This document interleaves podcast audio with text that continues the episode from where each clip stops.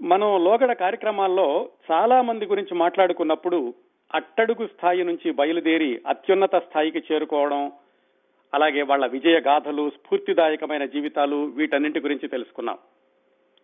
ఈ రోజు మనం మాట్లాడుకోబోయే వ్యక్తి అందుకు విరుద్ధంగా ఎవరెస్టు శిఖరం లాంటి సినీ జీవితాన్ని ప్రారంభించి అధపాతాళంలోకి జారిపోయిన జాలి గాథ కన్నీటి కథ.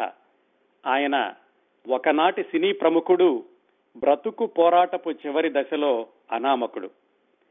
ఈ సినీ జీవితాలు ఎత్తుపల్లాలు నింగికెగిరి నేలకు రాలిపోవడాలు వీటి గురించి క్లుప్తంగా మాట్లాడుకుందాం. వెండితెర వెలుగు ఒక రంగుల కళ చిత్రసీమ ఒక విచిత్ర సీమ. ఈ సినిమా ఆకర్షణ అనేది నిరంతరం మహోజ్వలంగా వెలిగే జ్వాల లాంటిది. ఆ జ్వాల వెలుతురులో వెండితెర మీద వెలిగే వాళ్ళు కొంతమంది అయితే ఆ జ్వాల వేడిలో శలభాల్లా మాడిపోయే వాళ్ళు ఇంకెంతో మంది. వెండి తెర మీద కనిపించాలనే ఆశలు ఆశలుగానే మిగిలిపోగా పరాజితులుగా అనామకులుగా ఆశోపహతులుగా మిగిలిపోయే వాళ్ళు ఎంతో మంది ఉంటారు. వాళ్ళు మనకి ఎప్పుడూ కనిపించరు. అథవా ఎక్కడైనా కనిపించినా కానీ వెండి తెర మీద ఎక్కడో ఒక ఎక్స్ట్రా యాక్టర్లుగా దూరంగా కనిపిస్తూ ఉంటారు. తళుక్కుమని మెరిసి మాయమైపోతూ ఉంటారు. వీళ్ళ సంగతి పక్కన ఉంచితే వెండి తెర మీద ఒక వెలుగు వెలిగి అత్యున్నత స్థాయిని చేరి అశేష ప్రజానీకం అభిమానాన్ని సంపాదించుకుని జారిపోయిన వాళ్ళ జీవితాలు అత్యంత దయనీయం.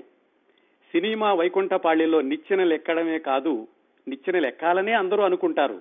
కాకపోతే ఆ నిచ్చెనలు ఎక్కిన వాళ్ళు ఏవో పొరపాట్ల వల్ల పాము కాటుకు బలైపోతే అలాంటి వాళ్ళ గురించి తెలుసుకున్నప్పుడు అయ్యో అనిపిస్తుంది.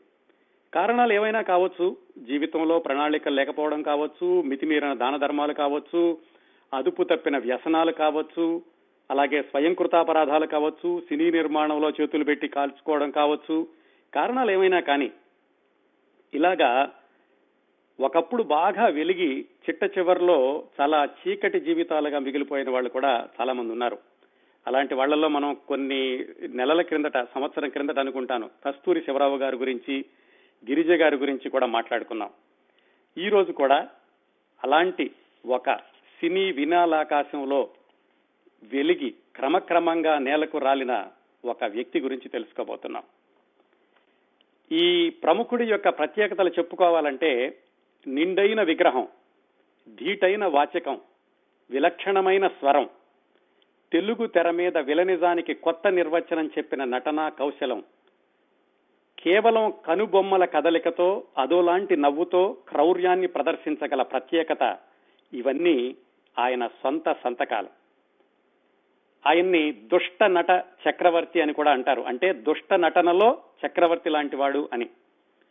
మొత్తంగా ఆయన సినిమా రంగంలో కొనసాగింది నలభై ఐదు సంవత్సరాలు అయినప్పటికీ ఆయన ప్రభ వెలిగింది దాదాపుగా పాతిక సంవత్సరాలు. అంటే పంతొమ్మిది వందల యాభై మూడు నుంచి పంతొమ్మిది వందల డెబ్బై ఎనిమిది వరకు ఆయన ఒక వెలుగు వెలిగారు. ఆ పాతికేళ్ళలో విలన్ అంటే గుర్తొచ్చే రూపం ఆయనే. అన్ని తరహా చిత్రాల్లో నటించినప్పటికీ జానపద చిత్రాల్లో విలన్ పాత్రల మీద ఆయన వేసినటువంటి ముద్ర ఎప్పటికీ ఎవ్వరూ చెరపలేనిది. జానపద చిత్రాలు రాజ్యమేలిన రోజుల్లో హీరో ఎన్టీఆర్ గారు కానీ కాంతారావు గారు కానీ విలన్ మాత్రం ఈయనే. వందలాది చిత్రాల్లో విలన్ పాత్రలు పోషించి అలనాటి సినీ ప్రముఖుడు కేవలం విలన్ పాత్రలకే పరిమితం కాకుండా క్యారెక్టర్ పాత్రలో కొన్ని హాస్య పాత్రలు కూడా పోషించారు. ఇంకా ఈయన ప్రత్యేకత ఏమిటంటే ఒక హాలీవుడ్ సినిమాలో నటించిన తెలుగు సినిమాకి చెందిన ప్రప్రథమ వ్యక్తి కూడా ఈయనే అని కొన్ని రికార్డులు చెప్తున్నాయి. ఆయన ఉచ్చ స్థాయిలో ఉన్న రోజుల్లో బంగాళాలు కార్లు లక్షలాది రూపాయలు విలువ చేసే గ్రంథాలయం అడిగిన వాళ్ళకి లేదనకుండా దానం చేసిన ఔదార్యం ఇది ఆయన జీవితంలో వెలుగుల వైభవం. ఇక్కడి నుంచి బయలుదేరి కాల ప్రవాహంలో ఒక ఇరవై ముప్పై సంవత్సరాల ముందుకు వస్తే పంతొమ్మిది వందల తొంభై మూడు ప్రాంతాల్లో అమీర్పేటలో సారథి స్టూడియోస్ దగ్గరలో రూబీ అపార్ట్మెంట్స్లో గ్రౌండ్ ఫ్లోర్లో సింగిల్ బెడ్రూమ్ అపార్ట్మెంట్. కుడికాలును కోల్పోయి మామూలు మంచం మీద అతి దీనంగా పడుకున్న వ్యక్తి. చుట్టూ మందుల సీసాలు. ఎవరో వస్తారని ఏదో చేస్తారని ఎదురుచూపులు. ఇది ఆయన జీవితంలోని చిట్ట చివరి చీకటి కోణం. కారే రాజులు రాజ్యములు కలుగవే గర్వోన్నతిన్ పొందరే వారేరి. సిరి మూట కట్టుకుని పోవంజాలిరే అనుకున్నారేమో గాని మూట కట్టుకుని పోయేదేముందులో అనుకున్నారేమో బ్రతికుండగానే సంపాదించిన సిరినంతటినీ కోల్పోయి నిరుపేదగా నిస్సహాయంగా చివరి రోజుల్లో గడిపినటువంటి ప్రముఖుడు సినీ జీవితంలో అత్యున్నతమైన వైభవాన్ని అతి దీనమైన జీవితాన్ని కూడా చవి చూసిన నటుడు. ఆయనే రాజనాల కాళేశ్వరరావు రాజనాల కల్లయ్య ఈ పేర్లన్నీ అనవసరం. రాజనాల అనే నాలుగు అక్షరాలు చాలు ఆయన పూర్తి చిరునామా తెలుసుకోవడానికి. రాజనాల ఇంటి పేరులోనే రాజసాన్ని నిలుపుకున్న రాజనాల విలన్ పాత్రల్లో కూడా రాజసాన్ని అంతులేని పౌరుషాన్ని తిరుగులేని పౌరుషాన్ని ప్రదర్శించిన రాజనాల. ఆయన జీవిత విశేషాలు ఈ రోజు. ఈ విశేషాలన్నిటినీ కూడా రాజనాల గారి జీవిత విశేషాలని సేకరించడానికి కాస్త శ్రమ అయింది ఎక్కడెక్కడి నుంచి సేకరించానో ముందుగా చెప్తాను. రాజనాల గారు పంతొమ్మిది వందల యాభై రెండులో ఇరవై నాలుగు సంవత్సరాల వయసులో రాజమార్గం ద్వారా సినీ రంగ ప్రవేశం చేశారు ఆయన. పంతొమ్మిది వందల తొంభై ఎనిమిది మేలో చనిపోయారు. ఈ నలభై ఐదు సంవత్సరాల ఆయన సినీ జీవితంలో వివిధ దశల్లో సినిమా పత్రికలకి ఇచ్చినటువంటి ఇంటర్వ్యూలు ఈనాటి మన కార్యక్రమానికి ఆధారం. పంతొమ్మిది వందల యాభై ఏడు మార్చిలో చిత్రసీమ అనే పత్రికలో వచ్చినటువంటి వ్యాసం రాజనాల గారి సినీ రంగ ప్రవేశం గురించినటువంటి విశేషాలని తెలియచేస్తుంది. అలాగే పంతొమ్మిది వందల అరవై ఆరు డిసెంబర్ సినిమా రంగం పత్రికలో వచ్చిన వ్యాసం రాజనాల గారి సినీ రంగ వైభవాన్ని గుర్తు చేస్తుంది. పంతొమ్మిది వందల డెబ్బై తొమ్మిది మార్చిలో సినీ రమ అనే పత్రికలో వచ్చిన వ్యాసం ఆయన నట జీవితం వ్యక్తిగత జీవితం కూడా పాకుడు రాళ్ళ మీద దిగజారడం ఎలా మొదలైందో తెలియచేస్తుంది.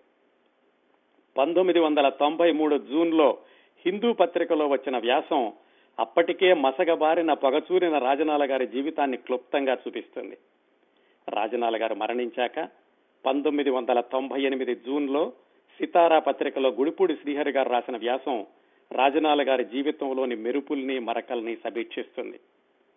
ఇన్ని విశేషాలు సేకరించడానికి అవకాశం కల్పించిన ఈ పత్రికలకి ఆయా పాత్రికేయులకి కృతజ్ఞతలు తెలియచేస్తూ ఈ సందర్భంలో కృతజ్ఞతలు తెలియచేయాల్సిన మరొక వ్యక్తి ప్రముఖ సినీ దర్శకుడు ఎస్వి కృష్ణారెడ్డి గారు. ఈ కార్యక్రమం చేద్దాం అనుకున్నప్పుడు రాజనాల గారికి చిట్ట చివరి రోజుల్లో తన చిత్రంలో వేషం ఇచ్చినటువంటి ఎస్వి కృష్ణారెడ్డి గారిని కూడా సంప్రదిస్తే బాగుంటుందని ఆయనకి ఫోన్ చేయడం తటస్థించింది నిన్నగాక మొన్న. ఎస్వి కృష్ణారెడ్డి గారు కూడా రాజనాల గారి చివరి రోజుల గురించి తన సినిమాలో ఆయన వేషం వేయడం గురించి చక్కటి విశేషాలు తెలియచేశారు. ఈ సందర్భంలో ఎస్వి కృష్ణారెడ్డి గారికి కూడా కృతజ్ఞతలు తెలియచేస్తూ మనం కార్యక్రమంలోకి వెళదాం. కనకదుర్గ పూజా మహిమ ఖైదీ కన్నయ్య మదన కామరాజు మదన కామరాజు కథ నవగ్రహ పూజా మహిమ ప్రతిజ్ఞాపాలన వీరాభిమన్యు భూలోకంలో యమలోకం రాజయోగం రణభేరి ఉక్కు పిడుగు గండరగండడు మెరుపు వీరుడు ఖడ్గవీర ఒకటేమిటి? వందలాది సినిమాలు రాజనాల గారి యొక్క క్రౌర్యాన్ని వెండి తెర మీద చూపించాయి. రాజనాల కల్లయ్య గారు రాజనాల కాళేశ్వరరావు గారు ఆయన పంతొమ్మిది వందల ఇరవై ఎనిమిదవ సంవత్సరం జనవరి మూడవ తేదీన జన్మించారు. వాళ్ళ నాన్నగారి పేరు వెంకట నారాయణయ్య గారు అమ్మగారి పేరు సుబ్బమ్మ గారు. వాళ్ళది చాలా పెద్ద కుటుంబం ఐదుగురు అబ్బాయిలు నలుగురు అమ్మాయిలు. ఆ అబ్బాయిల్లో ఒకరు మన రాజనాల కాళేశ్వరరావు గారు. ఆయన పుట్టినటువంటి జనవరి మూడు పంతొమ్మిది వందల ఇరవై ఎనిమిది ఆ రోజు వైకుంఠ ఏకాదశి. అంతేకాకుండా హోరు గాలి తుఫాను అలాంటి వాతావరణంలో ఆయన జన్మించారు. ఆ తర్వాత ఆయన విద్యార్థి దశ అంటే ఎలిమెంటరీ స్కూల్ చదువుకున్నది కావల్లో. ఆ ఎలిమెంటరీ స్కూల్లో చదువుకుంటూ ఉండగా ఐదో తరగతిలో ఉండగా ఆయనకి ఏదో జబ్బు చేసింది. దాంతో స్కూల్ మానేయాల్సి వచ్చింది. అయితే జబ్బు నయం కాగానే మళ్ళీ స్కూల్కి వెళ్ళడం కాకుండా ప్రైవేటుగా ఇంటి దగ్గర చదువుకుని ఎనిమిదో తరగతిలో మళ్ళీ స్కూల్లో చేరారు. ఎనిమిదో తరగతిలో స్కూల్లో చేరాక ఆయన పంతొమ్మిది వందల నలభై మూడులో అంటే పదిహేను సంవత్సరాల వయసులో స్కూల్ ఫైనల్ పరీక్ష పాస్ అయ్యి వెంటనే ఇంటర్మీడియట్లో చేరారు. ఇంటర్మీడియట్లో చేరాక ఈ రాజనాల కాళేశ్వరరావు గారికి ఒక ఆలోచన వచ్చింది. ఏమిటి జీవితం? స్వతంత్రంగా జీవించడం అంటే ఏమిటి? ఎక్కడో చోట ఉద్యోగం తెచ్చుకోవడం. ఉద్యోగాలు ఎలా వస్తున్నాయి? ఇది పంతొమ్మిది వందల నలభై మూడులో సంగతి.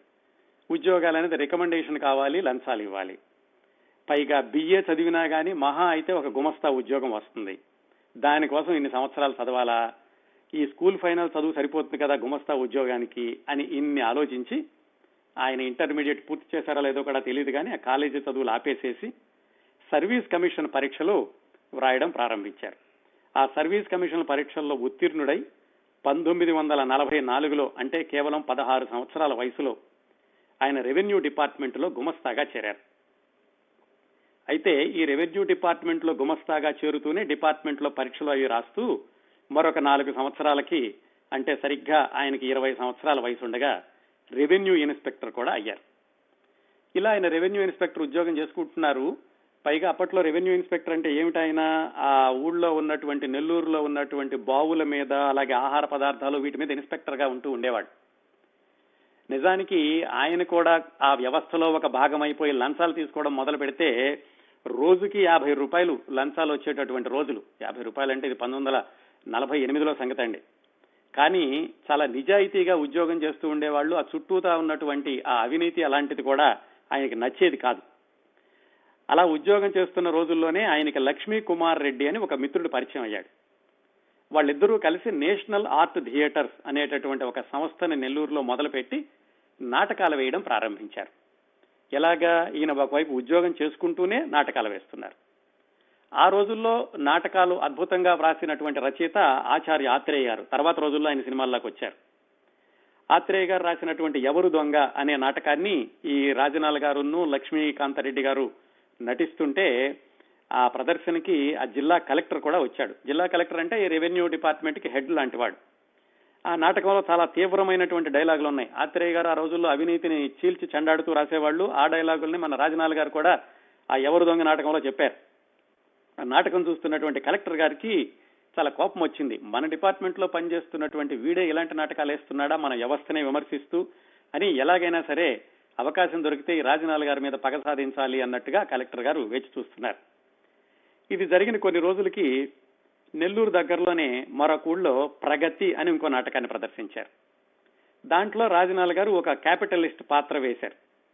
దాంట్లో ఆ పాత్రతోటి మరింతగా ఆయన ఈ వ్యవస్థ పేదవాళ్ళని ఎలాగ దోచుకుంటోంది అవినీతి ఎంతగా పెరిగిపోయింది ఇలాంటి దాన్ని అంతటిని చాలా హైలైట్ చేసి ప్రదర్శించారు.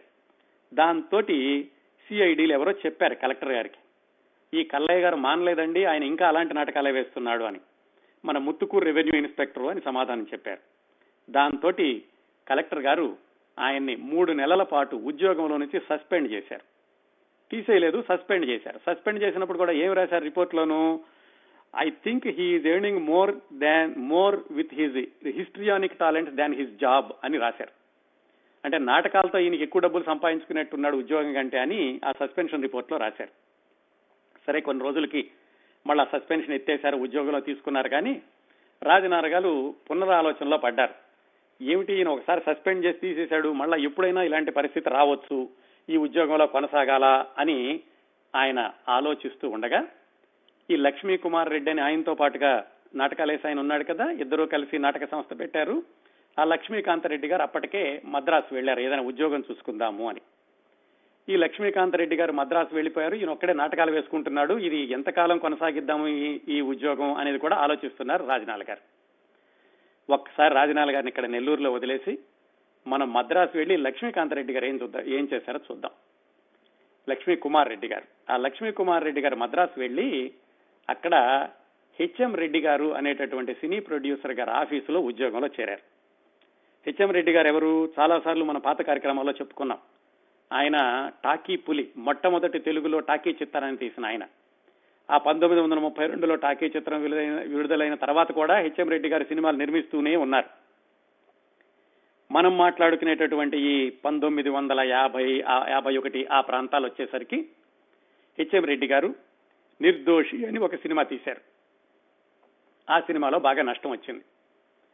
నష్టం వచ్చాక మళ్ళా ఆ నష్టం పూడ్చుకోవడానికని ఎక్కువ మంది కొత్త వాళ్ళతోటి సినిమా తీస్తే బాగుంటుంది అని తక్కువ మంది పాత వాళ్ళని పెట్టుకుని కొత్త వాళ్ళతో తీస్తే తొందరగా అయిపోతుంది కాస్త ఖర్చు కూడా తక్కువ అవుతుంది వచ్చినటువంటి నష్టాలు పూడ్చుకోవచ్చు అని హెచ్ఎం రెడ్డి గారు ఆలోచిస్తున్నారు.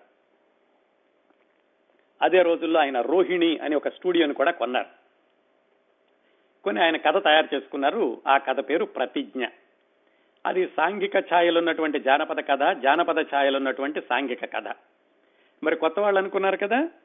కొత్త వాళ్ళలో ముందుగా మరి హీరో ఎవరో నిర్ణయించుకోవాలి. ఈ హెచ్ఎం రెడ్డి గారు తీసినటువంటి ఆ సరిగా ఆడనటువంటి నిర్దోషి సినిమాలో ఒక చిన్న పాత్ర వేశాడు కుర్రాడు కోదాడ నుంచి వచ్చాడు. మంచి పర్సనాలిటీ చక్కటి ఆకారం హీరో కావాల్సినటువంటి లక్షణాలన్నీ ఉన్నాయి అందగాడు. సరే అతన్ని ఈ సినిమాలో హీరోగా పెట్టుకుందాం అనుకున్నారు ప్రతింజ సినిమాలో. ఆ కుర్రాడే కాంతారావు గారు. సరే హీరో సెట్ అయ్యాడు. హీరోయిన్ కావాలి. హీరోయిన్ కోసం కూడా చాలా మందిని ఇంటర్వ్యూ చేశారు. కాంతారావు గారిని ఆ వచ్చినటువంటి అమ్మాయిల పక్కన యాక్షన్ చేయించి అంతా టెస్టింగ్ అది చేశారు కానీ చిట్ట చివరికి కొత్త వాళ్ళు ఎవరో నచ్చక అప్పుడప్పుడే సినిమాల్లో కొంచెం కొంచెం పేరు తెచ్చుకున్న సావిత్రి గారిని హీరోయిన్గా పెట్టుకున్నారు. అప్పటికింకా సావిత్రి గారి దేవదాస్ సినిమా రాలేదు. రెండు మూడు సినిమాలు మాత్రమే ఆవిడివి హిట్ అయిన సినిమాలు కొంచెం ప్రేక్షకుల్లో గుర్తింపు ఉంది. ఆ విధంగా కాంతారావు గారు సావిత్రి గారు హీరో హీరోయిన్లుగా సెట్ అయ్యారు. హీరోయిన్ తండ్రి పాత్ర హీరో తండ్రి పాత్ర. దానికోసమని ఇంకో కుర్రాడు హెచ్ఎం రెడ్డి గారి చుట్టూతో తిరుగుతున్నాడు. వేషాలు కావాలని ఆయన ఒక సినిమాలో ఒక చిన్న వేషం వేసి ఉన్నాడు. ఆయన్ని తండ్రి పాత్ర తీసుకున్నారు అవడానికి కుర్రాడే కానీ వృద్ధ పాత్ర ఇచ్చారు. ఆయనే గుమ్మడి వెంకటేశ్వరరావు గారు. హీరో చెల్లెలి పాత్ర ఒకటి ఉంది. దానికోసమని అంతకు ముందే పరమానంద శిష్యులు కదా అని ఒక సినిమాలో ఒక చిన్న వేషం వేశారు ఒక ఆవిడ. ఆవిడని తీసుకుని హీరోయిన్ చెల్లెలుగా పెట్టుకున్నారు. ఆవిడే గిరిజ. ఇన్ని పాత్రలు అయిపోయాక ఇంకా మిగిలింది విలన్ వేషం. విలన్ వేషం కోసమని మైసూరు నుంచి సుదర్శన్ అని ఒక వస్తాద్ వచ్చాడు. హెచ్ఎం రెడ్డి గారిది కూడా మద్రాస్ మైసూరే. ఆయన పరిచయం చేసుకున్నాడు. మీ మైసూరు నుంచి వచ్చానండి. నేను శాండోని మిస్టర్ మైసూర్ అని నాకు ఉంది కదా అని సుదర్శన్ అన్న ఆయన పరిచయం చేసుకున్నాడు. హెచ్ఎం రెడ్డి గారు అన్నారు నువ్వు నిజంగా శాండో అని నాకు నమ్మకం ఏమిటి ఇలాగే ప్రతి వాళ్ళు చెప్పుకుంటుంటారు. ఒక టెస్ట్ పెడతాను చూడు అని ఒక ఈత చెట్టును తీసుకొచ్చి కొట్టేసిన దాన్ని దీన్ని ఒక చేత్తో లేపగలవా అన్నారు. ఆ శాండో సుదర్శన్ ఎలాగైతే ఒక చేత్తో ఈత ఈత చెట్టును లేపి అవతల పడేశాడు. కరెక్టేనయ్యా బాగుంది. నువ్వు నిజంగానే శాండోని ఒప్పుకుంటాను. కానీ నువ్వు విలన్కి తగినటువంటి మిగతా లక్షణాలన్నీ లేవు. నీకు సినిమాలో అయితే ప్రధాన పాత్ర అయితే ఇస్తానులే ఏదో ఒకటి ఉండు అని సుదర్శన్ని పక్కన పెట్టి ఇంకా విలన్ కోసం వెతుకుతూనే ఉన్నారు. అప్పుడు ఆయన దగ్గర పనిచేస్తున్నటువంటి లక్ష్మీ కుమార్ రెడ్డి హెచ్ఎం రెడ్డి గారితో ఏమండి మరి చాలా రోజులు వెతికాం మనం. మా నా నెల్లూరులో ఒక కుర్రాడు ఉన్నాడు నాతో పాటు నాటకాలు వేసేవాడు రాజనాల కల్లయ్య అని రాజనాల కాళేశ్వరరావు ఆయన్ని పిలిచి చూద్దామా అని హెచ్ఎం రెడ్డి గారిని అడిగాడు. హెచ్ఎం రెడ్డి గారు సరే పోయేదేముంది ఇంతమందిని ఇంటర్వ్యూ చేస్తున్నా మీ ఫ్రెండ్ అంటున్నావు కదా సరే తీసుకురా అన్నారు. ఆ విధంగా లక్ష్మీ కుమార్ రెడ్డి అని ఆయన రాజనాల గారికి కబురు చేశారు. నెల్లూరు నుంచి ఒకసారి వచ్చి ఈయన్ని కలువు అని. రాజనాల్ గారు కూడా అక్కడ ఉద్యోగంతో విసిగిపోయి ఉన్నారు. ఎప్పుడు ఉంటుందో ఎప్పుడు ఊడుతుందో తెలీదు. అలాగని చెప్పి ఆయన అవినీతికి వెళ్ళలేడు. సరే అనుకుని ఆయన నాటకాల్లో ఫోటోలు అవి తీసుకుని మద్రాసు వచ్చారు. అది పంతొమ్మిది వందల యాభై ఒకటి ఆగస్ట్. వచ్చి హెచ్ఎం రెడ్డి గారిని కలిశారు. ఇంటర్వ్యూకి పెద్ద కష్టం అవ్వలేదు. ఎందుకంటే అప్పటికే ఆయన మిత్రుడు లక్ష్మీ కుమార్ రెడ్డి అక్కడ ఉన్నాడు కాబట్టి. హెచ్ఎం రెడ్డి గారిని కలవగానే ఆయన అడిగారు ఏమప్పా నువ్వు సినిమాల్లో నటిద్దామని వచ్చావా? అని. కొంచెం ఈయనకి బాధ అనిపించింది. ఏమిటి వచ్చిందే సినిమాలో నటించడానికి కదా? అని ఈయన కూడా కాస్త ఇదిగా లేదండి నేను ఊరికే మిమ్మల్ని చూసిపోదామని వచ్చాను అన్నాడు. సరే మంచిగానే చెబుతున్నావే సమాధానం కూర్చో అని చెప్పి ఆయన ఫోటోలు ఏమైనా తెచ్చావా అంటే ఆయన ఫోటోలు చూపించారు. ఫోటోలు అవి చూశాక హెచ్ఎం రెడ్డి గారు అయితే ఒక పని చెయ్యి సెప్టెంబర్లో నేను పరీక్షలు పెడుతున్నాను అందరికీను మళ్ళా సెప్టెంబర్లో రా అన్నారు. రాజనాల గారు అలా కాదండి నేను ఇలా ప్రతిసారి అందరి చుట్టూతా తిరగడానికి అని రాలేదు. ఏదో మిత్రుడు చెప్పాడు కదా అని వచ్చాను. అసలు నేను సినిమాలకి పనికి వస్తానా లేదా చెప్పండి. పనికి వస్తానంటే మీరు రాసే ఉత్తరం కోసం వెయిట్ చూస్తాను. లేదయ్యా నువ్వు పనికి వచ్చాలా లేవు ఏదో చూద్దాంలే రమ్మంటే మాత్రం నేను రాను ఏదో ఒక విషయం చెప్పండి అని కొంచెం గట్టిగానే చెప్పారు. మరి హెచ్ఎం రెడ్డి గారు ఏమనుకున్నారో కానీ లేదు నువ్వు పనికి వస్తావు నేను ఉత్తరం రాస్తాను నా కోసం వేచి చూడు అన్నారు. చాలా రోజుల తర్వాత రాజనాల్ గారిని అడిగారు ఏమండి హెచ్ఎం రెడ్డి గారి దగ్గరికి వెళ్ళడానికి అందరూ భయపడతారు మరి మీరు ఇలా సమాధానం చెప్పినా కానీ హెచ్ఎం రెడ్డి గారు మీకు ఎలా అవకాశం ఇచ్చారంటే రాజనాల్ గారు తర్వాత ఎప్పుడో చెప్పారు. రాజనాల్ గారికి సంఖ్యాశాస్త్రం మీద బాగా నమ్మకం ఉండేది. హెచ్ఎం రెడ్డి గారికి కూడా సంఖ్యాశాస్త్రం మీద నమ్మకం ఉండేది. ఆ న్యూమరాలజీ ప్రకారం ఏదో మేమిద్దరం ఒకే వర్గానికి చెందిన వాళ్ళం అయ్యుంటాము. అందుకని నేను అలా మాట్లాడినా కానీ హెచ్ఎం రెడ్డి గారు ఏమీ అనకుండా నాకు మంచిగా సమాధానం చెప్పి పంపించారు అని తర్వాత ఎప్పుడో చెప్పారు. సరే ఈయన వెనక్కి వచ్చేసారు పంతొమ్మిది వందల యాభై ఒకటి ఆగస్టులో. హెచ్ఎం రెడ్డి గారు చెప్పినటువంటి సెప్టెంబర్ అయిపోయింది అక్టోబర్ అయిపోయింది నవంబర్ అయిపోయింది డిసెంబర్ అయిపోయింది ఆయన దగ్గర నుంచి కబురు రాలేదు. ఆ మిత్రుడికి కనుక్కుంటూ ఉన్నారు లక్ష్మీ కుమార్ రెడ్డికి ఆయన కూడా నాకేం చెప్పలేదయ్యా అన్నారు. చిట్ట చివరికి పంతొమ్మిది వందల యాభై ఒకటి డిసెంబర్లో ఆయనకి టెలిగ్రామ్ వచ్చింది. నువ్వు హఠాత్తుగా ఉన్నట్టుండి బయలుదేరరా. సినిమాకి వేషానికి ఇంటర్వ్యూలు జరుగుతున్నాయి. నువ్వు వచ్చి కనుక పాల్గొంటే బాగుంటుంది అని. ఆ విధంగా పంతొమ్మిది వందల యాభై ఒకటి డిసెంబర్ ముప్పయో తారీఖున మద్రాసు వచ్చి రెడ్డి గారిని కలుసుకున్నాడు రాజనాల గారు. జనవరి మూడో తేదీన సరిగ్గా అంటే ఆయన పుట్టినరోజు ఆయన ఇరవై నాలుగవ పుట్టినరోజున టెస్ట్ జరిగింది. ఆ మేకప్ టెస్టో యాక్షన్ టెస్టో ఏదో చేశారు. అది అవగానే ఆయనకి చెప్పారు నువ్వు సెలెక్ట్ అయ్యావు అబ్బాయి అని. కానీ దేనికి విలన్కి అని. కానీ రాజనాల గారికి విలన్ వేషం వెయ్యాలని లేదు. ఆయనకి ఎలాగైనా కానీ హీరో వేషం వెయ్యాలని ఉంది. అది హెచ్ఎం రెడ్డి గారికి చెప్పారు. ఏమండి నేను మొట్టమొదటిసారిగా వేస్తున్నాను మీరు మంచి పాత్ర ఇస్తున్నారు కదా అది ఇచ్చేది ఏదో హీరో వేషం ఇవ్వండి అని. హెచ్ఎం రెడ్డి గారు కూడా కొంచెం ఆలోచించారు. హెచ్ఎం రెడ్డి గారికి ఏమిటంటే చాలా కుటుంబ సభ్యులు చాలా మంది ఉండేవాళ్ళు. ఆయన కుటుంబ సభ్యుల అందరితోటి సంప్రదించి నిర్ణయం తీసుకుంటూ ఉండేవాళ్ళు. సరే నేను ఆలోచిస్తాను అని చెప్పి మర్నాడు మళ్ళీ కాంతారావు గారిని పిలిచి ఏమయ్యా ఈ డైలాగులు చెప్పు అని విలన్ డైలాగులు ఏవో ఇచ్చారు. ఆయన డైలాగులు కూడా చెప్పారు. ఆ తర్వాత కుటుంబ సభ్యులందరితోటి కూర్చుని సమావేశపరిచి ఏం చేద్దాం మరి? ఇద్దరు కుర్రాళ్ళు ఉన్నారు అతనికి ఇప్పటికే హీరో అని చెప్పాను. ఈ కుర్రాడు వచ్చామో నాకే హీరో కావాలంటున్నాడు ఏం చేద్దామంటే వాళ్ళందరూ కూడా లేదు లేదు కాంతారావు గారిని హీరోగా హీరోగా పెట్టండి. పర్సనాలిటీ ప్రకారం ఈ నెల్లూరు కుర్రాడైతే విలన్గా సరిపోతాడని వాళ్ళు కూడా చెప్పిన మీదట జనవరి ఆరో తారీఖున రాజనాల గారిని పిలిచి నీకు విలన్ వేషమే ఉందబ్బాయి అని కాంట్రాక్ట్ రాయించుకున్నారు. అప్పటికి కేవలం ఆయన వయసు ఇరవై నాలుగు సంవత్సరాలు. ఏమాత్రం కష్టపడకుండా మొట్టమొదటి సినిమాలో పూర్తి నిడివి గల విలన్ పాత్ర దొరికింది రాజనాల గారికి. పంతొమ్మిది వందల యాభై రెండు జనవరి ఆరో తేదీన కాంట్రాక్ట్ రాశారు. ఏమని? నెలకి రెండు వందల యాభై రూపాయలు ఇచ్చేటట్టుగా. అప్పట్లో అందరికీ నెలవారీ జీతాలు ఉండే ప్ర- ప్రధాన పాత్రలందరికీ కూడా నెలకి రెండు వందల యాభై రూపాయలు. పది నెలలు దాటితే కనుక నెలకి మూడు వందల రూపాయలు. ఆ సినిమా అయ్యే వరకు వీళ్ళు ఇంకా ఏ సినిమాలోకి వెళ్ళకూడదు ఎవరు పిలిచినా వెళ్ళకూడదు అని కాంట్రాక్ట్ రాయించుకున్నారు. అయితే ఆ సినిమా ఆగుతూ సాగుతూ ఆగుతూ సాగుతూ పంతొమ్మిది వందల యాభై రెండు మొదట్లో అనుకున్నది చిట్ట చివరికి పంతొమ్మిది వందల యాభై మూడు చివరిలో విడుదలైంది. అప్పటికి సావిత్రి గారి దేవదాసు కూడా విడుదలైంది. దాంతో ఈ సినిమాకి కొంచెం మంచి పేరు వచ్చింది. దేవదాసులో పేరు తెచ్చుకున్నటువంటి సావిత్రి గారు హీరోయిన్గా నటించిన సినిమా అని. ఈ సినిమా నిర్మాణంలో రాజనాల్ గారు కేవలం విలన్ కే పరిమితం కాకుండా అసిస్టెంట్ డైరెక్టర్గా కూడా చేశారు. అలాగే సినిమాలో టైటిల్స్ వేసేటప్పుడు ఎలాగైతే హెచ్ఎం రెడ్డి గారిని ఒప్పించి మొట్టమొదట్లో రాజనాల్ గారి పేరు తర్వాత కాంతారావు గారి పేరు వచ్చేలాగా చేశారు. దాంతో ఈ సినిమా విడుదలయ్యాక చాలా రోజులకి కాంతారావు గారు వ్యక్తిని చూసి ఈయనే రాజనాల్ అని రాజనాల్ గారిని చూసి కాంతారావు అని అనుకుంటూ ఉండేవాళ్ళట. ఎందుకంటే మొట్టమొదటి పేరు రాజనాల్ గారిది ఉంది. మరి అందులో హీరో వేసినటువంటి వ్యక్తి పేరు రాజనాలు అనుకుంటారు కాబట్టి అలాంటి గందరగోళం మొదట్లో కొద్ది రోజులు ఉండేదట. ఎలాగైతే ఆ సినిమా విడుదలైంది అత్యద్భుతమైన విజయం కాదు కానీ బాగా ఆడింది అందరికీ పేరు వచ్చింది. దాంతో రాజనాల గారు వెనక్కి తిరిగి చూసుకునేటటువంటి అవకాశం రాలేదు. ఆ సినిమాలో వేస్తూ ఉండగా ఆయనకి చాలా అవకాశాలు వచ్చాయి కానీ ఆయన కాంట్రాక్ట్ ప్రకారం ఎక్కడికి వెళ్ళకూడదు కాబట్టి ఆ సినిమా అయ్యే వరకు ఆయన మరే సినిమాలను వేయలేదు. యాభై మూడు చివరిలో ప్రతిజ్ఞ విడుదలయ్యాక ఇంకా రాజనాల గారు పాతిక సంవత్సరాల పాటుగా ఆయన వైభవం ప్రభ అలా కొనసాగింది.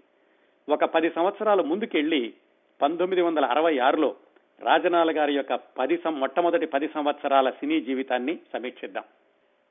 ఆయన సినీ రంగ ప్రవేశం చేసినటువంటి పంతొమ్మిది వందల యాభై మూడు నుంచి పంతొమ్మిది వందల అరవై ఆరు వరకు దాదాపుగా పన్నెండు పదమూడు సంవత్సరాల్లో రాజనాల గారు దాదాపుగా నూట యాభై సినిమాల్లో నటించారు. అంటే సంవత్సరానికి దాదాపుగా పన్నెండు పదమూడు సినిమాల చొప్పున. అందులో తెలుగు సినిమాలు తమిళ సినిమాలు కన్నడ సినిమాలు కూడా ఉన్నాయి. కొన్ని కొన్ని ముఖ్యమైనటువంటి విశేషాలను చూస్తే ఈ పది సంవత్సరాల్లో ఈయన సినీ రంగ ప్రవేశం చేసినటువంటి మరుసటి సంవత్సరమే ఎన్టీ రామారావు గారితో కలిసి వద్దంటే డబ్బు అనే సినిమాలో నటించే అవకాశం లభించింది. విచిత్రం ఏమిటంటే అప్పటికి ఆయన వయసు ఇరవై ఐదు సంవత్సరాలు. ఆ వద్దంటే డబ్బులో ఆయన పోషించిందేమో వృద్ధ జమీందారు పాత్ర. అందులో ఎన్టీ రామారావు గారికి పిల్లనిచ్చినటువంటి మామ. ఆ చనువుతోటి ఆ సినిమా అయిన తర్వాత నుంచి ఎన్టీ రామారావు గారు చివరి వరకు కూడా రాజనాల్ గారు ఎక్కడ కనపడినా కానీ మామాజీ అని పిలుస్తూ ఉండేవాళ్ళట. ఎవరైనా వచ్చినా కానీ వేషాలకి అలాగే ఎన్టీ రామారావు గారు తీసినటువంటి ఎన్ఏటి సంస్థ మీద తీసిన చాలా సినిమాల్లో రాజనాల్ గారు తప్పనిసరిగా ఉన్నారు. ఏదైనా ముఖ్యమైనటువంటి వేషం వస్తే మనం మామాజీని పిలవండి అంటూ ఉండేవాళ్ళట ఎన్టీ రామారావు గారు. అంతేకాకుండా ఆ తర్వాత సంవత్సరం ఎన్టీ రామారావు గారు నటించినటువంటి జయసింహ పంతొమ్మిది వందల యాభై ఐదులో వచ్చింది. దానిలో కూడా రాజనాల గారికి మంచి వేషం ఉండడమే కాకుండా అందులో నుంచి ఆయన ఈ కత్తి యుద్ధాలు అలాంటివన్నీ కూడా బాగా సాముగరిడీలు ఇలాంటివన్నీ బాగా ప్రాక్టీస్ చేశారు ఆ జయసింహ దగ్గర నుంచి రాజనాల గారు. అంతేకాకుండా రాజనాల గారికి ఎన్టీ రామారావు గారికి వ్యక్తిగత స్నేహం కూడా బాగుండేదట. ఆ రోజుల్లో ఎన్టీ రామారావు గారికి ఒక మ్యారిస్ మైనర్ కారు ఉండేది. దాని number M D O fifteen twenty two ఆ కారు వేసుకుని ఆయన ఉన్నటువంటి బిజీ జీవితంలో ఏమాత్రం ఖాళీ దొరికినా అప్పుడప్పుడు రాజనాల గారి ఇంటికి వెళ్ళి ఆయనతో మాట్లాడుతూ వస్తూ ఉండేవాళ్ళ ఎన్టీ రామారావు గారు. అంతేకాకుండా రాజనాల గారిని కుటుంబ సభ్యుని తన ఇంటికి కూడా భోజనానికి ఆహ్వానిస్తూ ఉండేవాళ్ళట రామారావు గారు. అంత చక్కటి అనుబంధం ఉండేది రామారావు గారికి రాజనాల గారికి ఆ మొట్టమొదటి రోజుల్లోనే.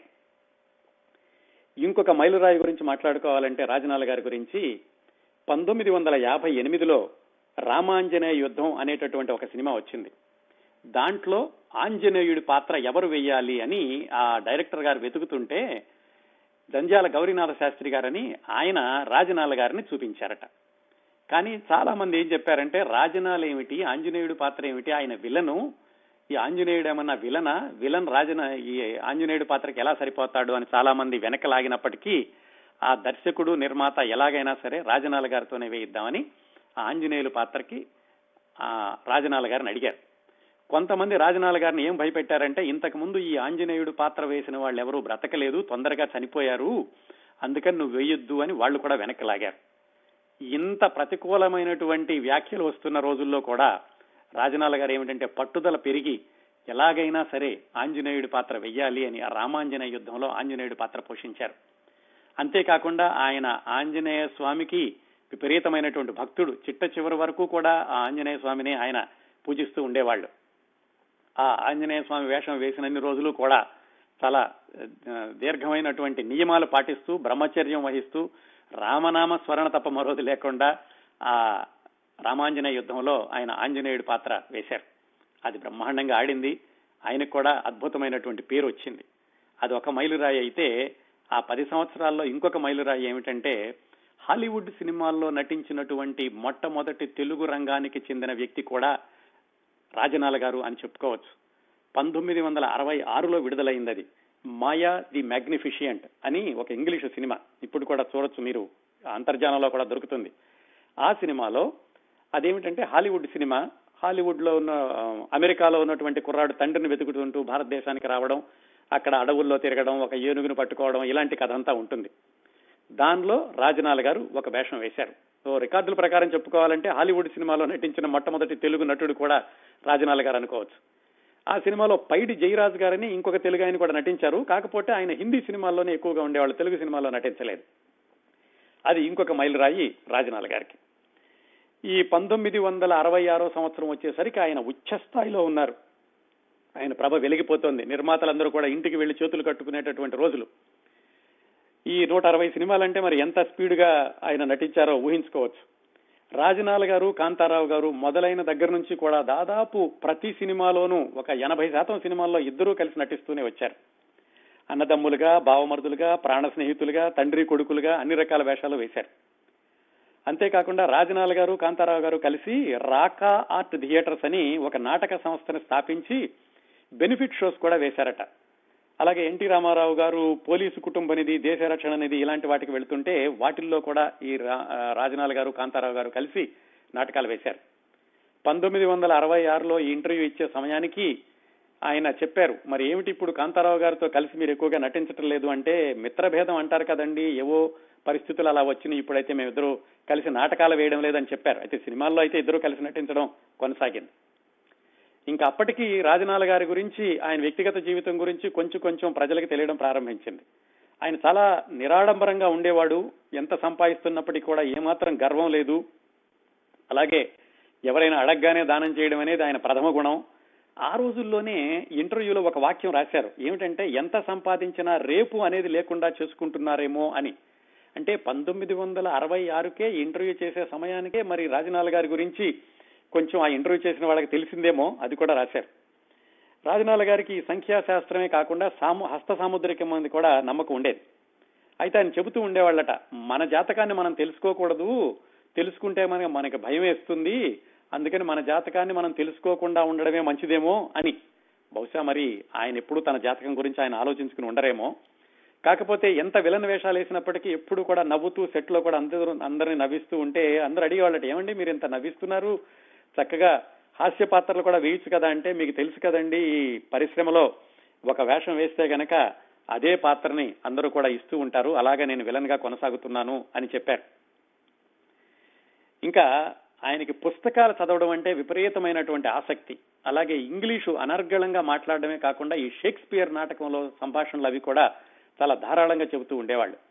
ఆయన దగ్గర లక్షలాది రూపాయలు విలువ చేసే గ్రంథాలయం ఉండేదట ఆ రోజుల్లోనే. శ్రీశ్రీ గారు తరచూ రాజనాల గారి ఇంటికి వెళ్ళి కూర్చుని ఆయనతోటి మాట్లాడుతూ ఆ పుస్తకాల గురించి ఇంగ్లీషు కవిత్వం గురించి కూడా మాట్లాడుతూ ఉండేవాళ్ళట. ఇవన్నీ కూడా పంతొమ్మిది వందల అరవై ఆరులో ఆయన ఉచ్చస్థాయిలో ఉన్నటువంటి సంగతులు. ఆ రోజుల్లోనే ఆయన ఏం చెప్పారంటే వాళ్ళ పిల్లల గురించి వాళ్ళకి నలుగురు పిల్లలు. వాళ్ళ పిల్లలు ఏం చేస్తారో ఏమిటి అని విలేకరు అడిగితే పెద్దమ్మాయి నళిని సాయి డాక్టర్ అవుతుందట పెద్దబ్బాయి కులవర్ధన్ పైలట్ ఆఫీసర్ అవుతాడు చిన్నమ్మాయి టీచర్ అవుతుందంట చిట్ట చివరి అబ్బాయి కాళీచరణ్ హీరో అవుతాడట అని ఆయన రాజనాల గారు ఈ విలేకరితో చెప్పారు. చాలా ఒక్కోసారి గుండె కలుక్కుమంటుంది. ఇలా పాపం ఎన్నో ఆశలు పెట్టుకున్నారు పిల్లల మీద.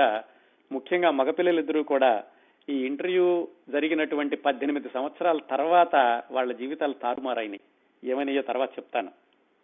ఇంకోటి కూడా ఏం చెప్పారంటే ఈయన ఇంటర్వ్యూలో రిటైర్ అయిపోయాక ఒక ప్రశాంత వాతావరణంలో మాకు నెల్లూరు దగ్గర కొంచెం పొలం ఉంది. కావలి దగ్గర ఏదో పొలం పుట్ర ఒక తోట ఉన్నాయి. ఆ తోటలో ఒక చిన్న గుడిసేసుకుని మా భార్య నేను అప్పటి కనుక ఆరోగ్యంగా ఉంటే ఆ తోటలో ప్రశాంతమైన జీవితం గడపాలనుంది అని చెప్పారు. అక్కడి నుంచి ముప్పై సంవత్సరాలు ముందుకెళ్తే పాపం ఆయన కూడా ఊహించి ఉండరు. అలాంటి జీవితాన్ని ఎదుర్కోవాల్సి వస్తుంది అని. పంతొమ్మిది వందల అరవై ఆరులో ఆయన వైభవం ఇలా కొనసాగుతున్న రోజుల్లో నుంచి మరొక్క పది సంవత్సరాల ముందుకెళ్ళి చూద్దాం. పంతొమ్మిది వందల డెబ్బై తొమ్మిదిలో ఆయన సినీ రమ అనే పత్రిక ఇచ్చినటువంటి ఇంటర్వ్యూలో కొన్ని ఆసక్తికరమైనటువంటి విశేషాలు ఉన్నాయి పంతొమ్మిది వందల అరవై ఆరు తర్వాత పంతొమ్మిది వందల అరవై తొమ్మిదిలో రాజనాల గారి జీవితంలో అత్యంత విషాదకరమైనటువంటి సంఘటన ఆయన ప్రేమించి వివాహం చేసుకున్న భార్య మరణించారు. దాంతో ఆయన జీవితంలో ఆయన మానసికంగాను శారీరకంగాను కూడా బాగా దెబ్బతిన్నారు.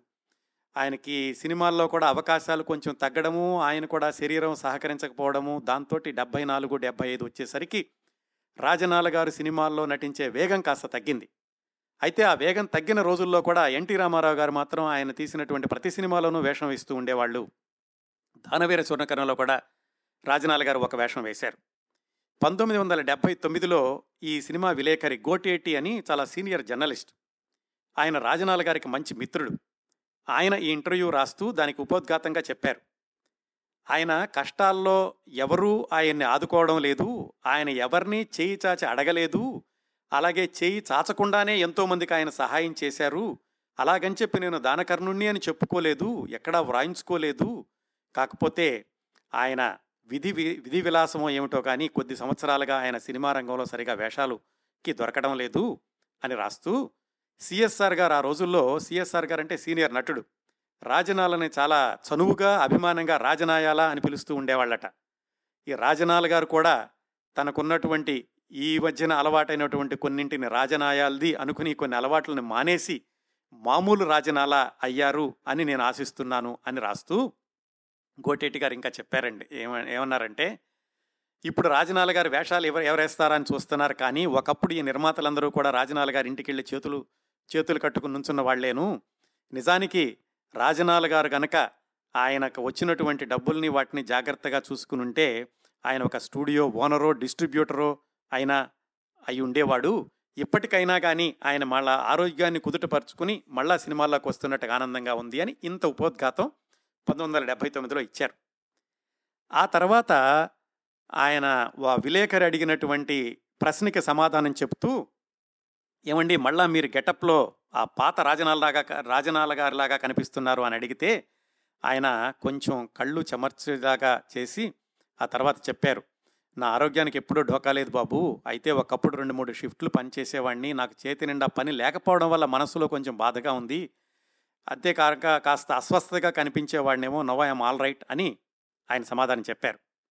ఇంకోటి కూడా ఏం చెప్పారంటే రాజనాల్ గారు అదే సందర్భంలో నేను ఇప్పుడు ఎవడబ్బ సొమ్ము? రామబాణం అమ్మాయి కావాలి కెప్టెన్ కృష్ణ ధర్మం దారి తప్పితే చుక్కల్లో చంద్రుడు విజయలక్ష్మి మూవీస్ ఇలాంటివి సినిమాలన్నింటిలో వేస్తున్నాను.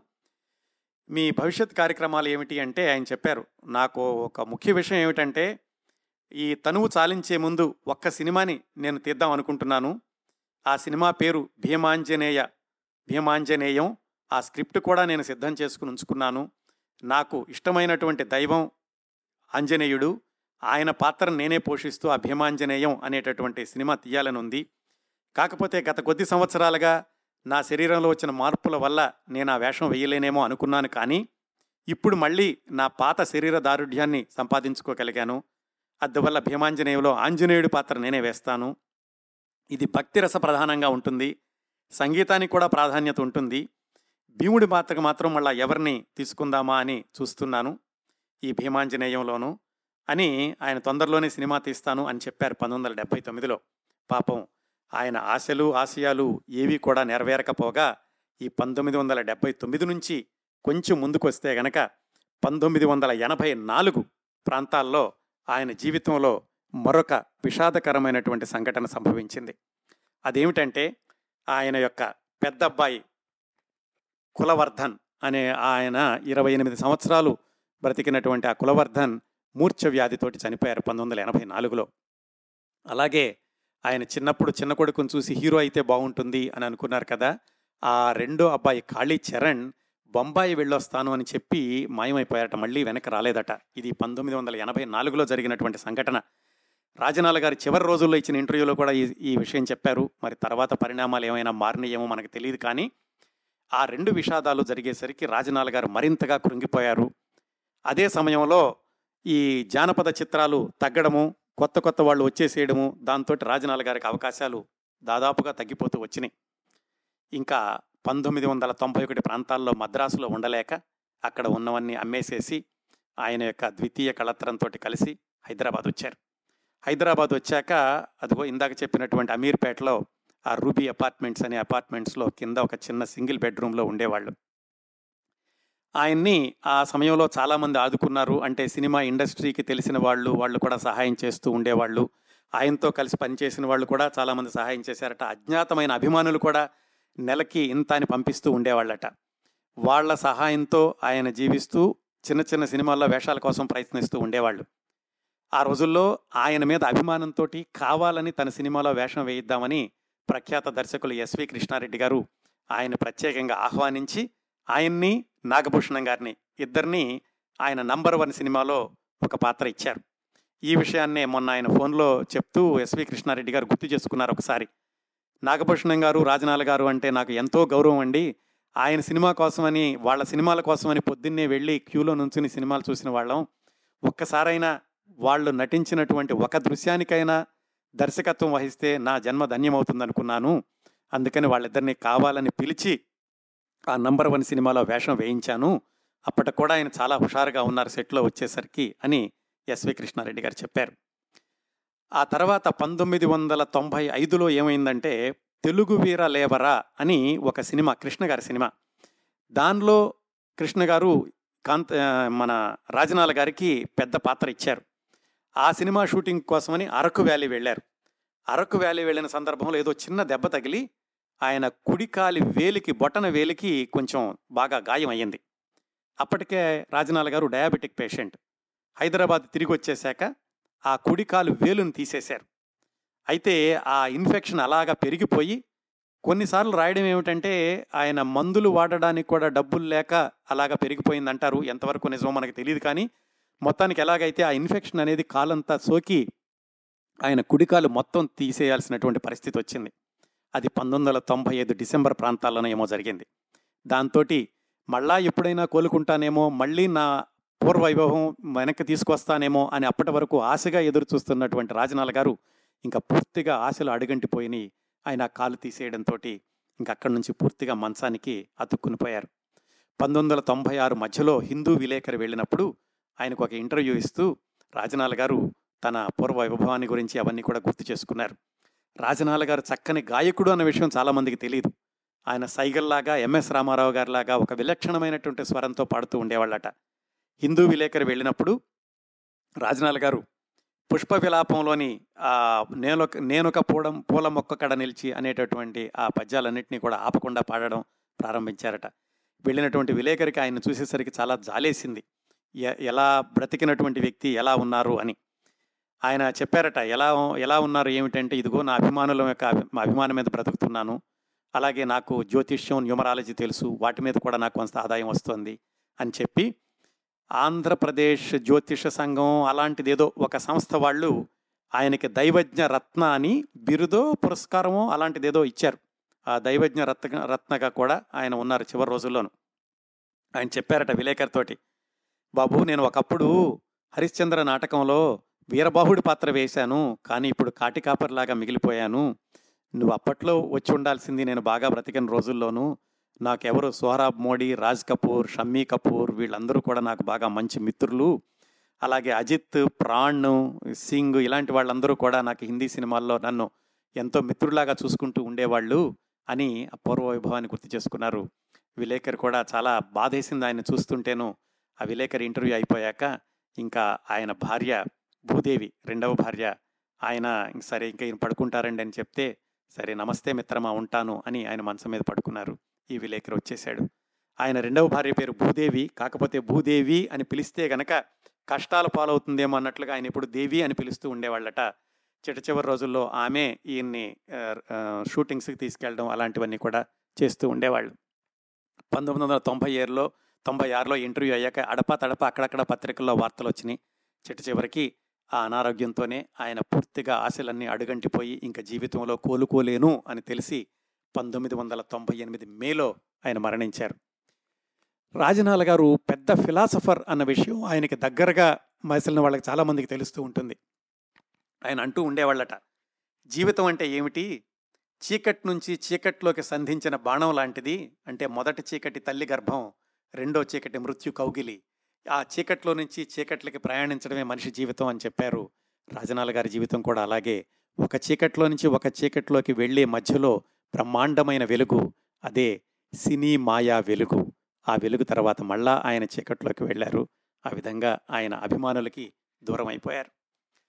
చిట్ట చివరి రోజుల్లో ఆయన ఈ అమీర్పేటలో ఉన్న రోజుల్లో ఆ, హైదరాబాద్లో వెంగళరావు నగర్లో రాజరాజేశ్వరి దేవాలయం అని అది నిర్మాణం చేస్తుంటే దాంట్లో కూడా ఆయన చాలా చురుగ్గా పాల్గొంటూ ఉండేవాళ్ళట. నడవగలిగిన రోజులు కూడాను. అక్కడ కాలనీవాసులు కూడా ఆయనకి సహాయం చేస్తూ ఉండేవాళ్ళట. రాజనాల గారి మనవడు అని ఇటీవల సోషల్ మీడియాలో కొన్ని ఒక ఫోటో కూడా వచ్చింది. ఆయన నిజంగా చూస్తుంటే రాజనాల గారు లాగానే ఉన్నారు. అది కూడా నిజమై ఆయన కూడా మంచి అవకాశాలు దొరికి మళ్ళీ వెండితెర మీద కనిపిస్తే రాజనాల గారు మళ్ళీ కనిపించారు అని ఆయన అభిమానులు చాలా సంతోషిస్తారు. చూద్దాం. అలాంటి రోజు వస్తుందేమో. అదండి. సినీ వినయలాకాశంలో జ్వాజ్వలేయమానంగా వెలిగి నేలకు రాలిన తార రాజనాల.